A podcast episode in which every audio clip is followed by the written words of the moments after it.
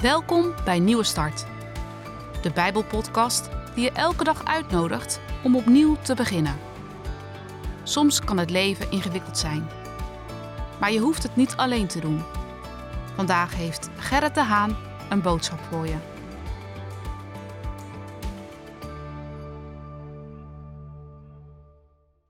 Vandaag wat gedachten naar aanleiding van een verhaal uit de Bijbel uit het boek Johannes. In hoofdstuk 2 van dat boek staat geschreven dat Jezus was uitgenodigd op een bruiloft. Een groots feest dat dagen kon duren in die tijd. Twee mensen die een feest geven om hun liefde te vieren. Dat ze vanaf dan samen het leven willen delen. Een paar fragmenten uit het verhaal. Er was een bruiloft in Cana. De moeder van Jezus was er en ook Jezus en zijn discipelen waren uitgenodigd.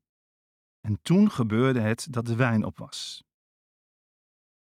En Jezus zei: Vul de vaten daar tot de rand vol. En daarna zei hij: Schep er wat uit en breng het naar de ceremoniemeester.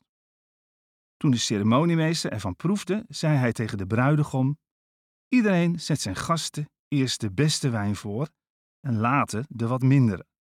Maar u hebt de beste wijn blijkbaar tot het laatst bewaard. Geloven is fijn. Dat is wat sommige mensen zeggen. Dat het je leven zin geeft. Dat geloven een bron van vreugde is. En toch is dat niet het beeld dat veel mensen hebben van het geloof. En zeker niet van wat sommige gelovigen uitstralen. Geloven in God, in de boodschap van de Bijbel, leidt tot een somber en neerslachtig leven. Alles wat leuk en fijn is, is verboden en niks mag. Wel bijzonder dan dat Jezus' eerste publieke optreden op een bruiloft was. Hij was uitgenodigd op een bruiloft, een Joodse bruiloft. En die kon dagen duren. Een vrolijk en uitbundig feest met heel veel lekker eten, drinken en dansen. En of hij zin had om te komen. Had hij niks anders te doen? Had hij dan geen andere prioriteiten?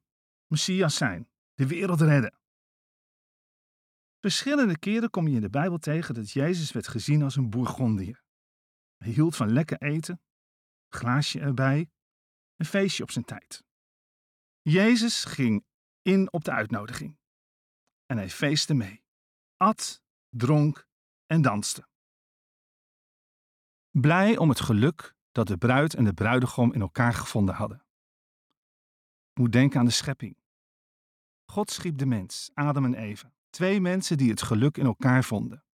En God zag dat het goed was, staat er. Maar het geluk duurde niet lang. Geluk is broos en breekbaar. Er kan van alles misgaan en gebeuren. Het verhaal over deze bruiloft staat voor mij symbool voor God zijn stelplan van deze wereld.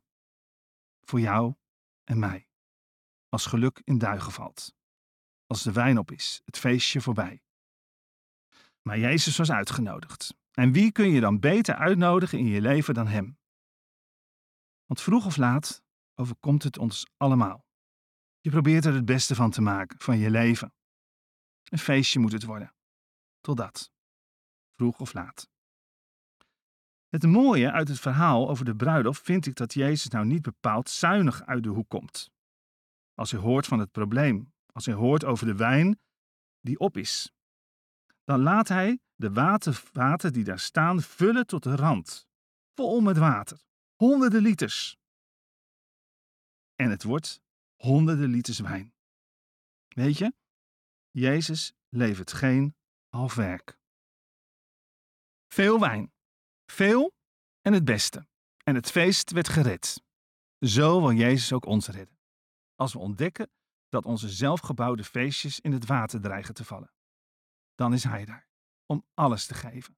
Om te redden wat er te redden valt. Want alles gaf Hij. Zijn eigen leven. Voordat hij stierf had hij zijn discipelen nog de wijn geschonken op het Pesachfeest. Kijk, zei hij, deze wijn is als mijn bloed dat voor jullie zal vloeien. Dat doe ik voor jullie, om te redden wat er te redden valt. De beste wijn, zijn leven. Zijn bloed vergoten aan het kruis, voor wie dat gelooft. Het beste moet nog komen, zoals met de wijn op de bruiloft te Cana.